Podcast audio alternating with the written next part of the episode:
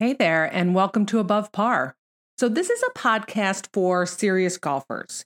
And doesn't mean you have to be a scratch golfer or a low handicap, just a serious golfer who is struggling to take their talent out onto the golf course, who just is constantly feeling like they're underperforming. And it's frustrating and it's disappointing. It can get to being embarrassing and humiliating sometimes, right? You do all the right things, you take the lessons, you practice, buy all the nice equipment, right? You think you're doing all the right things, but for some reason, you just can't take your talent on, onto the golf course. My name is Kathy Hartwood. I'm a golf pro, I'm a certified life coach, I'm a former tour player, and I'm a top 50 teacher. And I struggled in this department as well.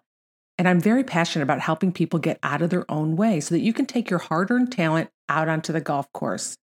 This is the thing if you can't manage your thoughts and emotions out on the golf course, it doesn't matter how much skill you have, how much how many lessons you take, it doesn't matter how successful you are off of the golf course, you are not going to be able to perform the way you know you can.